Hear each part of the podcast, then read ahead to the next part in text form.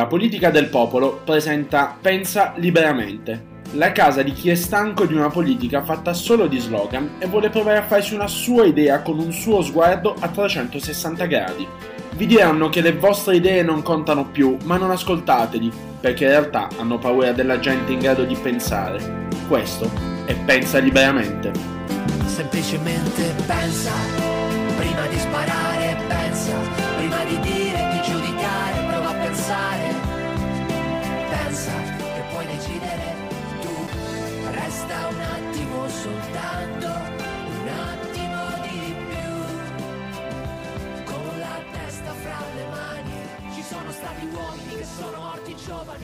consapevoli che le loro idee sarebbero rimaste nei secoli come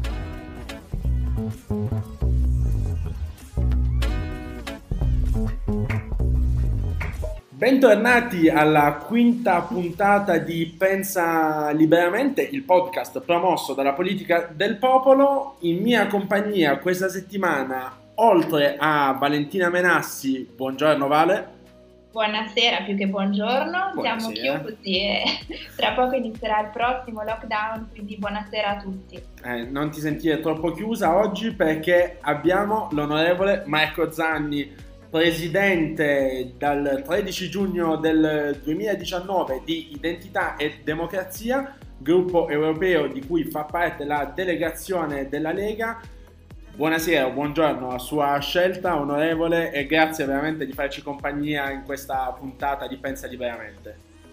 Ma direi, vista, vista l'oscurità che, che sta arrivando e le giornate che si accorciano ormai, direi, direi buonasera.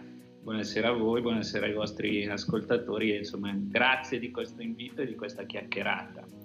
Allora, onorevole, partirei da una, la domanda più eh, curiosa di questo periodo. Allora, quando sentiamo i politici, spesso bisogna fargli domande molto tecniche. Io invece le devo fare proprio una domanda eh, di approccio sociale. Ma voi che come è cambiata non la politica, il politico, la vita del politico che stringeva le mani, per definizione l'uomo che stringe le mani, da, da marzo non stringete più mani, come ci si rapporta con i cittadini?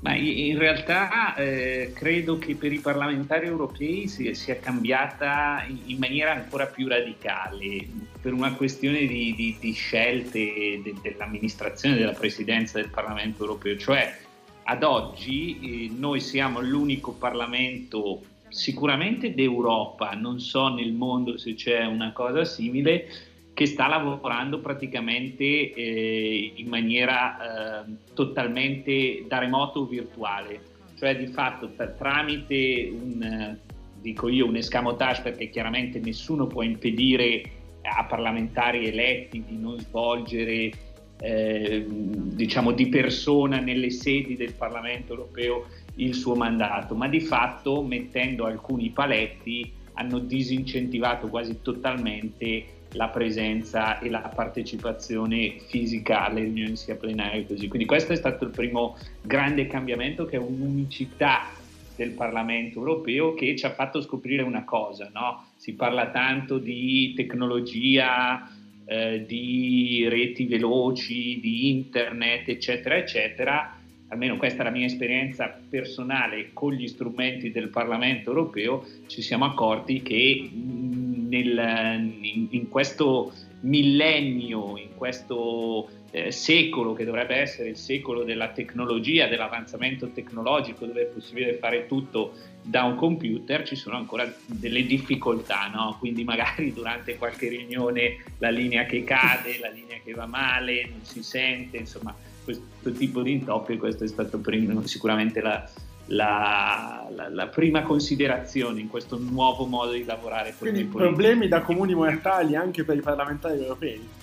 Scusa? Problemi da comuni mortali, quindi salta la linea sì, anche al Parlamento sì. europeo. E poi io, io, che sono in commissione bilanci mi arrabbio ancora di più perché eh, ogni anno vedo che richiedono sempre più soldi per adeguare le infrastrutture IT del Parlamento europeo e ogni volta funziona sempre peggio, quindi siamo, siamo uomini come, come, gli altri, abbiamo vissuto i problemi che probabilmente anche altri lavoratori che hanno dovuto iniziare diciamo, a interfacciarsi con, con questo mondo, col lavoro da remoto, eh, hanno avuto. E poi sicuramente c'è il tema del contatto, il lavoro de, del politico e forse ancora di più del politico della Lega che ha un radicamento ter- territoriale di militanza così forte, forse più di altri partiti, è un lavoro di contatto, un lavoro che ci porta eh, a stare tra la gente, a mh, mm, parlare direttamente con le persone, a incontrare, a fare incontri, convegni, andare a visitare aziende, eccetera, eccetera. È chiaro che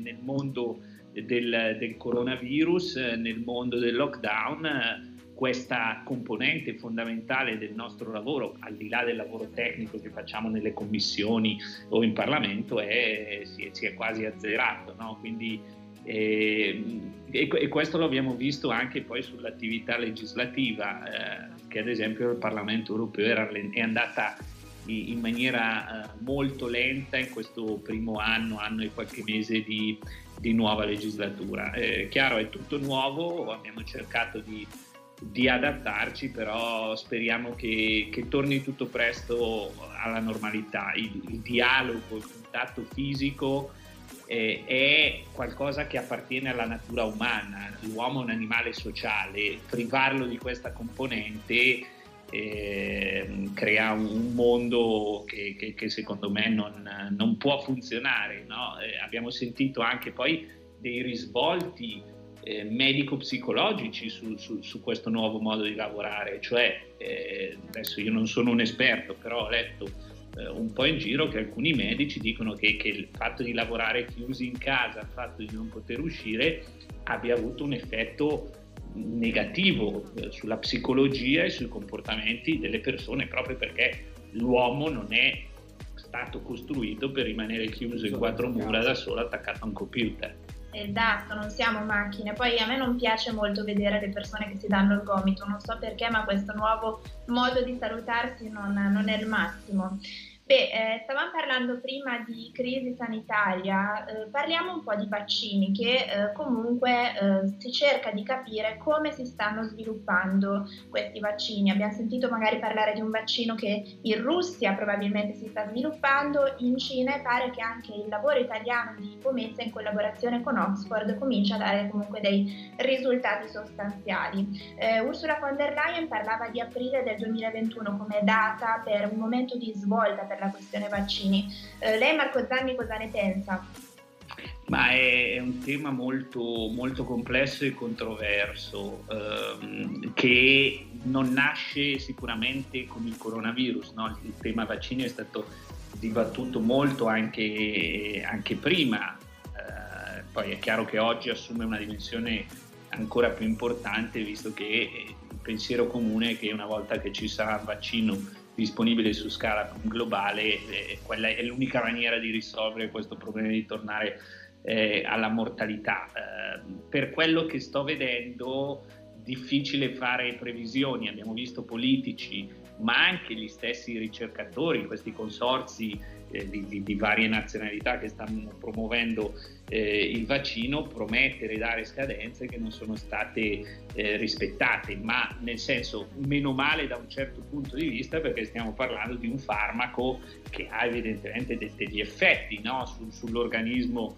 umano, quindi prima che, che, che venga somministrato su, fase, su scala diciamo ehm, globale alle persone bisogna essere sicuri che non abbia eh, effetti collaterali. Purtroppo eh, su varie sperimentazioni abbiamo visto dei rallentamenti proprio perché eh, si sono diciamo, registrati degli effetti collaterali. Io spero in cuor mio che il 2021 eh, prima possibile possa, possa darci un vaccino sicuro eh, che possa sconfiggere il coronavirus, non ne sono convinto eh, al, al 100%. Proprio oggi eh, sentivo uno di questi esperti, anche se poi ormai abbiamo perso anche la fiducia in, in questi esperti, perché eh, purtroppo se da una parte c'è stato un po' di protagonismo, dall'altra eh, forse eh, sono stati colti di sorpresa anche loro, però ci hanno detto tutto il contrario di tutto e insomma è, è, difficile credere. Però dicevo oggi sentivo che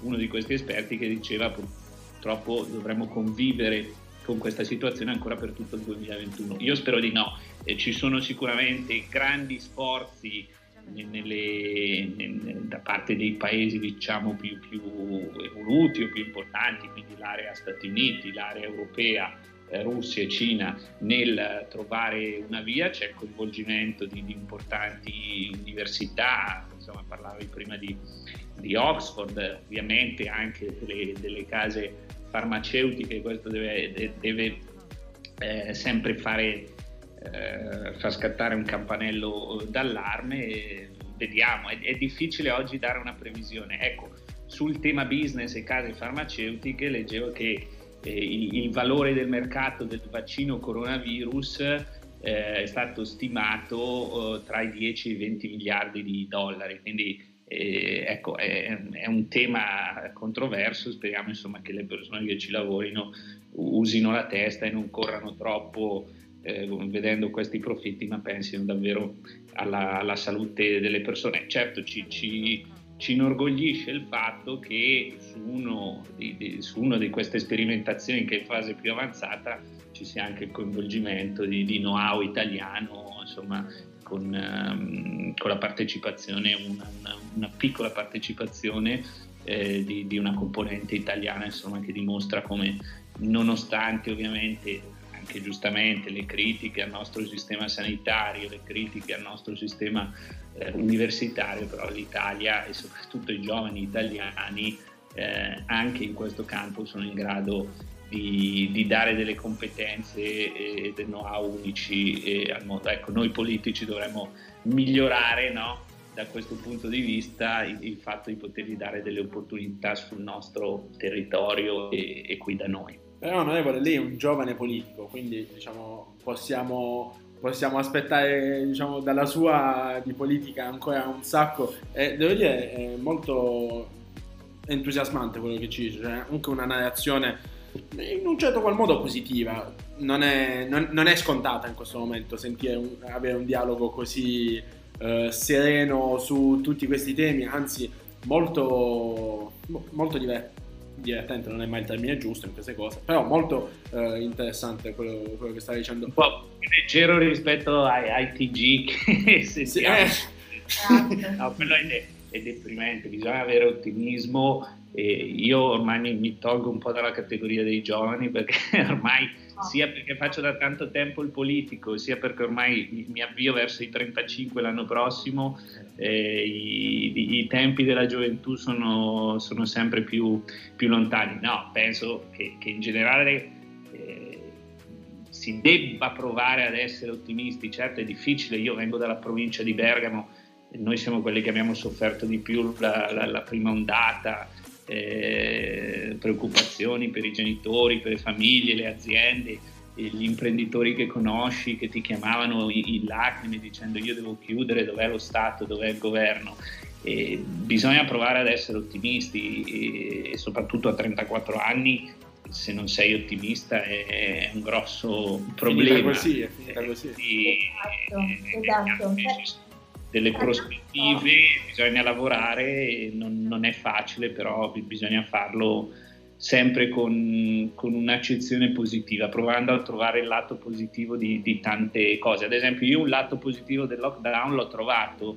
Io ho, ho un bimbo piccolo e il lockdown, invece che farmelo vedere una volta ogni due settimane, una volta alla settimana, ho avuto l'opportunità di, di, di vedere il mio bimbo crescere, di passare un po' di tempo eh, un po' di tempo eh, con lui. Eh, ecco, al di là della, dell'immane tragedia, ripeto, che, che, abbiamo vissuto, cerchiamo di ripartire vedendo un po' quello di positivo che ci rimane, lavorando per migliorare insomma tutto il resto.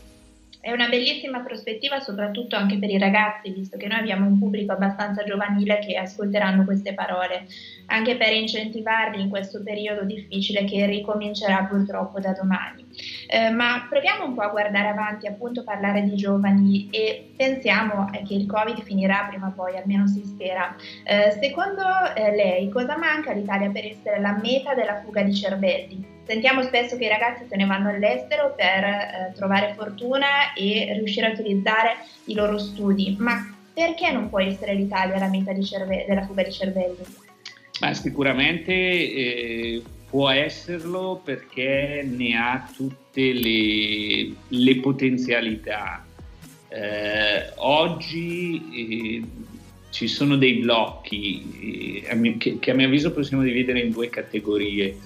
Un blocco culturale, e, questo forse è quello più difficile da risolvere, cioè pensare che a certe posizioni pensare che eh, in certi ruoli eh, possano essere, no, non possano essere, non possa essere data fiducia a, a dei giovani. Eh, io vi, vi, vi, cito un esempio no, dal settore da cui provengo, che è quello della finanza. Noi in Italia avevamo oh, uno dei giovani banchieri più bravi del mondo, si chiamava Matteo Arpe, eh, che a soli 35 anni era l'amministratore delegato, era diventato per suo merito, perché non, veniva, non era il figlio di, eh, non, non, veniva da famiglie ricche, era semplicemente un, un giovane banchiere rampante, molto intelligente, molto capace. Eh, è arrivato a diventare amministratore delegato all'epoca della seconda banca d'Italia che era Capitalia e è stato fatto fuori nella lotta delle varie fusioni da un signore di quasi 80 anni che si chiama Cesare Geronzi, eh, che rappresentava diciamo, questo mondo vetusto eh, che non era legato a una gestione corretta della società, ma a una gestione politica, che poi insomma, è stato indagato insomma, per, per, per, varie cose. Però quello per me è l'esempio principe di come, di come a livello culturale l'Italia debba cambiare da questo punto di vista e debba sbloccarsi per dare fiducia ai giovani. E poi c'è un tema, eh, c'è un tema di, di, di leggi, di proprio più, più, legislativo, più di struttura del paese eh, che oggi è inadatta a dare, a dare fiducia ai giovani a attirare i giovani, perché come paese in sé ne abbiamo tutte le caratteristiche, tutti i giovani vorrebbero venire in Italia, un paese bellissimo dove si vive bene, dove si fa bene. Purtroppo eh, però un giovane ricercatore viene e deve campare con uno stipendio da precario da 1000 euro al mese quando gli va bene. Eh, non, non, può permettersi di fare una famiglia, non si investe in ricerca e sviluppo come si dovrebbe eh, investire, quindi è, è, chiaro che facciamo fatica eh, ad attirare le persone perché ad oggi non ce ne sono, ce ne sono le condizioni, nonostante, ripeto, eh, l'Italia sia una meta ambita per molti, per molti giovani e per molti diciamo, eh, talenti. Su questo si deve, si deve, lavorare, si deve lavorare eh, sulle defiscalizzazioni, si deve lavorare eh, su un aumento degli investimenti in ricerca eh, e, e, sviluppo, si deve lavorare eh, su, a mio avviso, un taglio del cuneo fiscale per i giovani eh, e ovviamente si deve lavorare sulla formazione, eh, quindi potenziare non solo le università, non solo la ricerca, ma tutto il comparto scolastico, no? quindi quello eh, che poi forma l'uomo, forma il giovane. Eh, a me era piaciuto tantissimo eh, quando la Lega eh, aveva reintrodotto l'insegnamento dell'educazione civica nelle, nelle, scuole. Io sono stato fortunato perché ebbi un professore al liceo che me la fece studiare, che mi fece studiare in una certa maniera la Costituzione, le nostre radici, eh, come è organizzato il nostro Stato eh, e questo secondo me è fondamentale oggi eh, per formare le menti. ripeto, non è un percorso facile, ne abbiamo i mezzi, eh, oggi si fa, si fa, molta fatica, ma ci passano avanti paesi che, che, rispetto all'Italia non hanno un qualcosa in più, eppure ce la fanno. Prendo l'esempio della Spagna, prendo l'esempio del Portogallo, eh, prendo l'esempio dell'Austria, eh, cioè, non, non, è impossibile farlo, non è forse nemmeno complesso, ci vuole una volontà politica forte che evidentemente oggi in Italia eh, non, non, c'è. Viviamo un po' in una, in una gerontocrazia che soffoca tante volte non solo i giovani talenti, ma anche quelle norme o quei cambiamenti nella struttura dello Stato che, che aiuterebbero a tirare giovani anche da altri paesi e a non far andare via i nostri. Oh, su... Scusa Vale, vado un attimo su questo che è un po' il nostro... Cioè, questo dubbio che ci ponevamo. Ieri si preparava questa puntata e ehm, ci domandavamo questo, diciamo, cosa si chiede a un parlamentare europeo? Se lei dovesse darci in pillole un, una chiave di lettura su quale sia la priorità in termini di politiche per lo sviluppo dell'industria tecnologica e politiche migratorie, ma non nel senso uh, di accoglienza, cioè, ma di in qualche modo um, coinvolgimento, ecco, direi de, de, degli immigranti regolari, come gestire gli immigrati irregolari, insomma, cioè se dovesse essere, uh, esserci una priorità su questi temi, quale sarebbe? E partire dalla tecnologia per poi arrivare a alle politiche migratorie, perché la tecnologia è sempre più un po' il core business dei bilanci eh, degli altri stati, quindi volevo capire secondo lei come ci si muove. Ma sicuramente la tecnologia oggi diventa un tema fondamentale, eh, un tema fondamentale su cui l'Italia e l'Europa sono molto indietro eh, rispetto al resto del mondo. No? Eh, io me ne sono accorto in, in maniera diciamo uh, lampante eh, la prima volta che sono stato a Shanghai nel 2018 arrivato in questa città. Eh, immagino una città futuristica Shanghai. Cioè non lo so.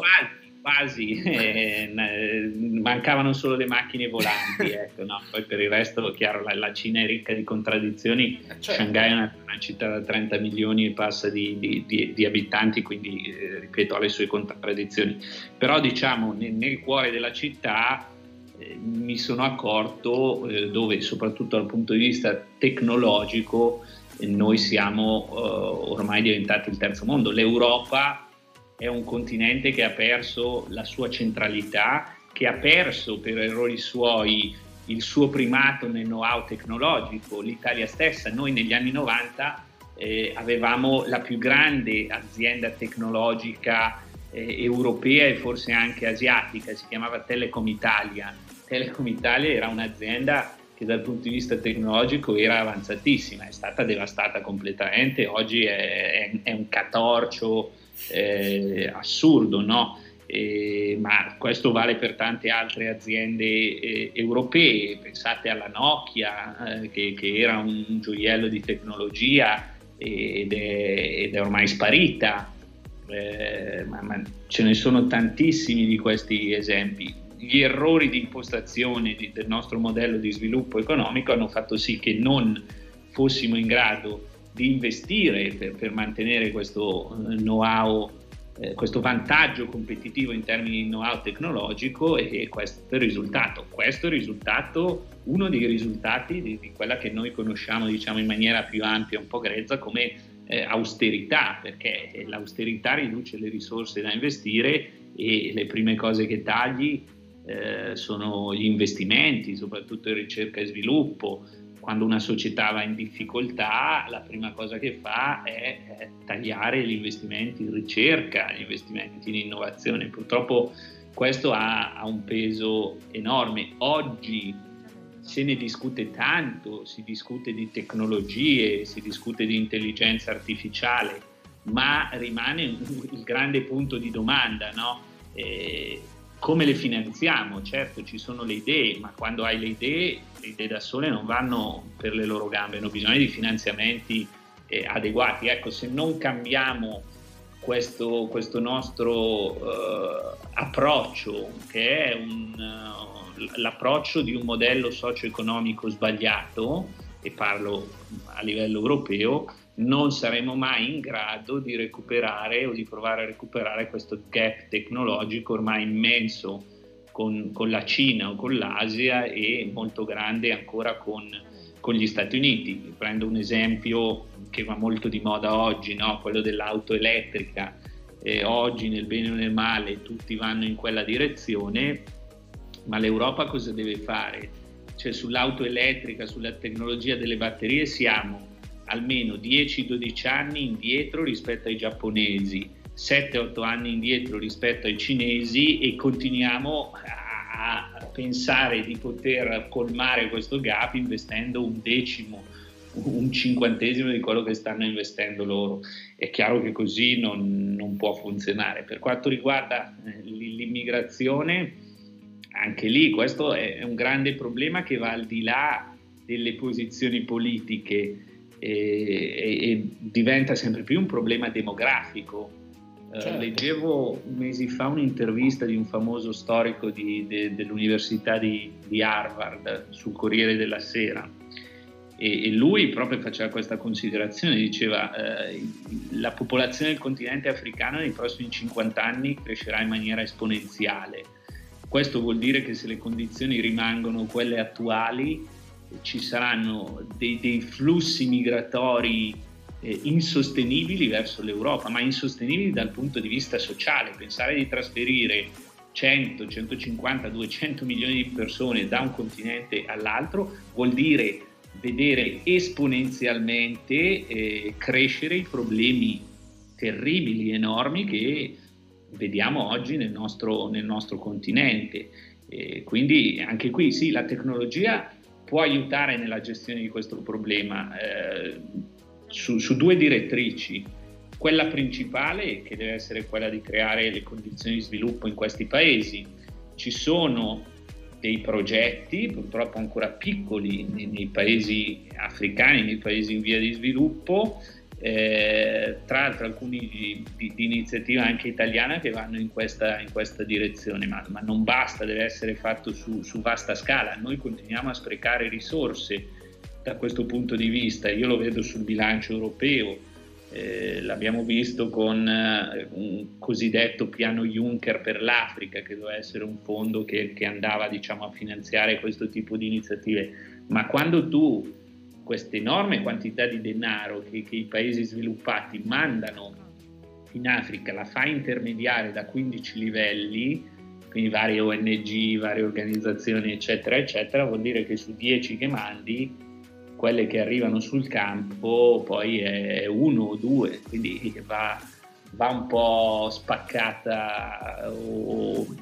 diciamo distrutto questo meccanismo che, che non aiuta. L'altra direttrice è la tecnologia eh, che deve contribuire anche in quello che nel bene o nel male è una necessità di uno Stato sovrano, cioè quella della difesa dei propri confini, della protezione delle proprie frontiere. Io devo sapere chi entra, chi esce e chi sta nel mio paese e se ha diritto di stare ci sta, se non ha diritto di starci eh, purtroppo non, non, ci può stare.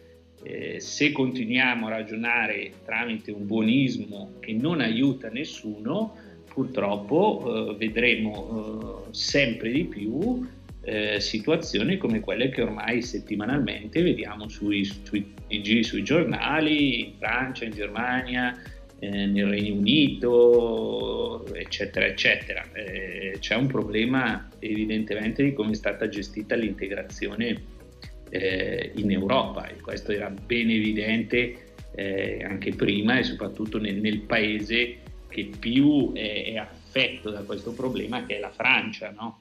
Eh, quindi questo è, è un tema eh, sicuramente su cui i giovani dovranno lavorare con un'altra, un punto d'attenzione secondo me. No? Molto spesso si pensa che le giovani generazioni eh, siano quelle più, più, in grado di integrarsi, un po' più cosmopolite, quindi insomma cittadini del mondo, abituati a viaggiare con opportunità che i genitori non avevano mai più visto, quindi più eh, più capaci di integrarsi in una, in una, cultura diversa. Purtroppo oggi quello che noi stiamo vedendo nel rapporto col mondo islamico invece è, è un, un, un cambio di questo processo, cioè le giovani generazioni sono quelle che più si radicalizzano.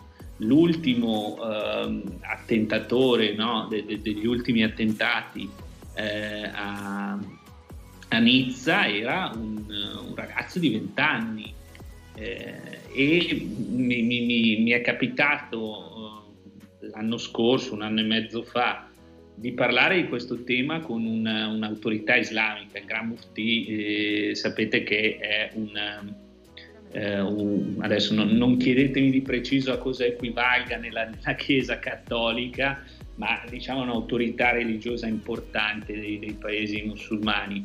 E parlando con uno di questi, di questi Gran Mufti mi diceva ma voi i, i, terroristi più feroci non li dovete cercare in Siria, nei, nei, nei, paesi africani, nel Medio Oriente, cercateli nelle moschee che avete voi in Europa.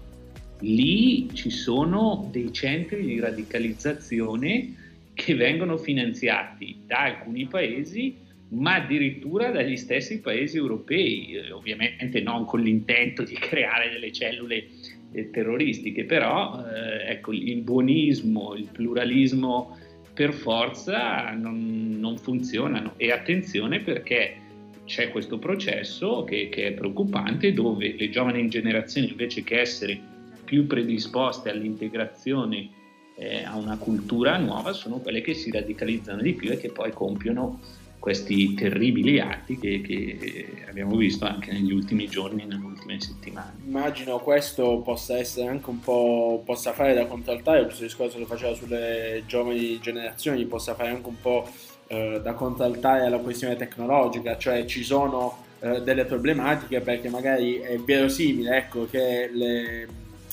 gli adulti eh, facciano un pochettino più fatica ad accedere a dei messaggi non per forza eh, giusti e magari il giovane possa intercettarli. Abbiamo visto soprattutto nei giorni di Charlie Hebdo, abbiamo visto i siti di, eh, utilizzati insomma, per fare un po' di proselitismo. Tante volte il mondo di internet ha del, so, dei buchi neri che sono difficili da gestire, da controllare ed è difficile eh, controllare chi vi accede, oltre che chi vi eh. mette informazioni è un'arma molto utile, ma è anche un'arma molto pericolosa, soprattutto per le giovani generazioni che hanno accesso a questi mezzi. Ma per Senza... ampliare, eh, scusate se intervengo, per ampliare eh, il discorso l'abbiamo visto eh, con eh, un po' tutti quelli che sono i fenomeni degenerativi dei social, la blue whale eh, piuttosto che eh, insomma, non, non, mi vengono i nomi tecnici, ma tanti di questi processi in cui i giovani vengono un po' raccolti attraverso i vari Facebook, Instagram o internet in senso, eh, in senso ampio. Ecco.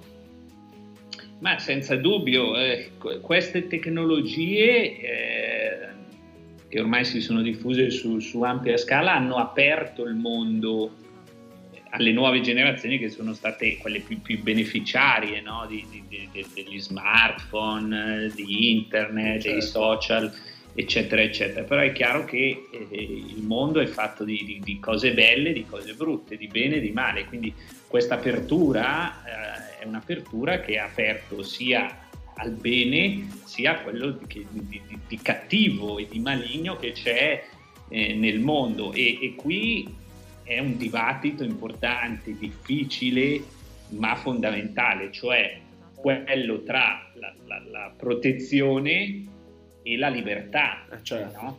Eh, è chiaro che eh, si deve trovare un compromesso perché più sicurezza, più protezione eh, vuoi, più devi essere in grado di eh, accettare delle restrizioni della libertà il compromesso e il punto di equilibrio da trovare è difficile perché purtroppo eh, anche qui gli interessi non sono convergenti. Vi parlo dell'esperienza europea o de, di, di, quella che abbiamo appena visto eh, nel, nelle elezioni americane, cioè oggi il potere di influenza che hanno i social media, quindi nel decidere qual è il messaggio che deve essere eh, messo in evidenza, quale quello che deve essere eh, osteggiato, chi deve essere messo in evidenza, chi invece deve essere eh, osteggiato, è, è, un tema di cui la politica si deve occupare, non si può lasciare eh, appaltata la libertà di, di, di parola, la libertà di comunicazione a un ente privato. Io, ripeto, lo dico da tempo, non mi stupirei nel prossimo decennio di vedere un Mark Zuckerberg candidato alla presidenza degli Stati Uniti d'America. Sono degli uomini potentissimi, hanno in mano davvero l'informazione non solo nel loro paese ma in tutto il mondo perché sono uh, miliardi di persone, centinaia di milioni che hanno accesso eh, a questi servizi e anche il tema delle fake news. Eh, certo, le, le, notizie false girano e girano dalla storia dei tempi, non si chiamano fake news, si chiamava propaganda. Mm, l'informazione distorta è, è, è forse anche questa parte dell'animo umano, della natura eh, umana giocare su questa cosa. Però come facciamo noi a stabilire chi ha la verità in mano, chi può decidere cosa è vero, cosa è falso? Nell'Unione Europea noi abbiamo avuto questa esperienza no? con un gruppo di alto livello sulle fake news e adesso con una regolamentazione che, che, che vuole restringere ancora di più questi cordoni e creare quasi un'autorità indipendente contro le fake news, ma le autorità indipendenti non esistono perché sono sempre dipendenti da qualcuno eh, che le nomina, che le finanzia, eccetera, eccetera. No? Quindi è, è, un dibattito molto difficile, molto pericoloso, ma fondamentale. Io personalmente eh, ho una predilizione per la libertà. Eh, devono essere strumenti di libertà. È, è chiaro che poi ci sono dei, dei, eh, delle, delle, falle che vanno, vanno, corrette, ma la libertà e, e, l'uguaglianza devono essere tutelate. E, vi faccio come un esempio, no?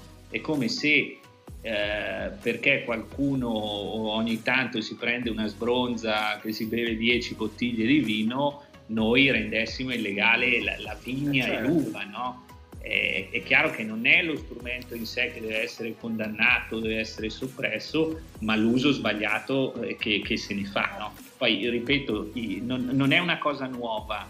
I, i latini dicevano, si, si, ponevano la domanda, no? chi controlla il controllore? E, e quello è il tema, eh, cioè chi, chi decide cosa è giusto, chi, chi, controlla quelli che devono decidere cosa è giusto, cosa è sbagliato, eh, ne, ne, scrisse e poi ovviamente in maniera neanche troppo, troppo fantascientifica Orwell no? nel, nel, suo 1984 il Ministero della Verità che, che decideva eh, cosa, cos'era vero, cos'era, cos'era falso, ma il problema è che tutto viene gestito da uomini intelligenti o meno intelligenti che siano, ma sono fallibili e possono sbagliarsi in buona fede o in cattiva fede come, come tutti gli altri. Quindi è un tema molto, molto complesso che però oggi è, è attualissimo. Onorevole, noi potremmo credo fare una stagione di questo podcast più che una puntata. Io la devo assolutamente ringraziare in chiusura perché ci ha garantito una mezz'ora di conversazione senza Covid. Vale, come ti senti?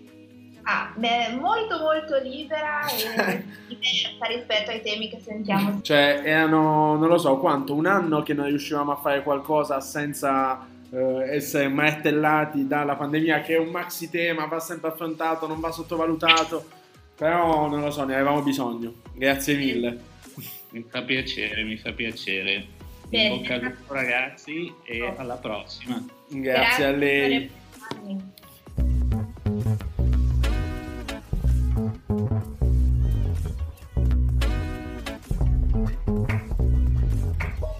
Bene, ringraziamo l'onorevole Marco Zanni per essere stato con noi e per aver fatto questo primo esperimento in cui abbiamo intervistato un personaggio sicuramente lo faremo anche prossimamente.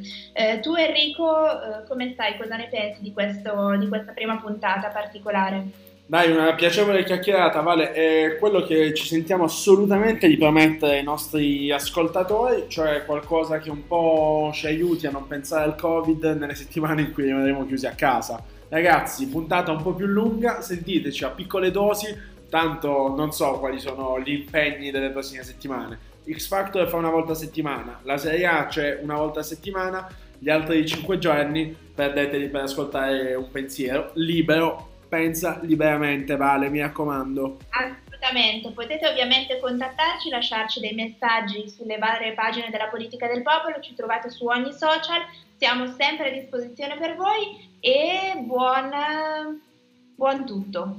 A te, ciao.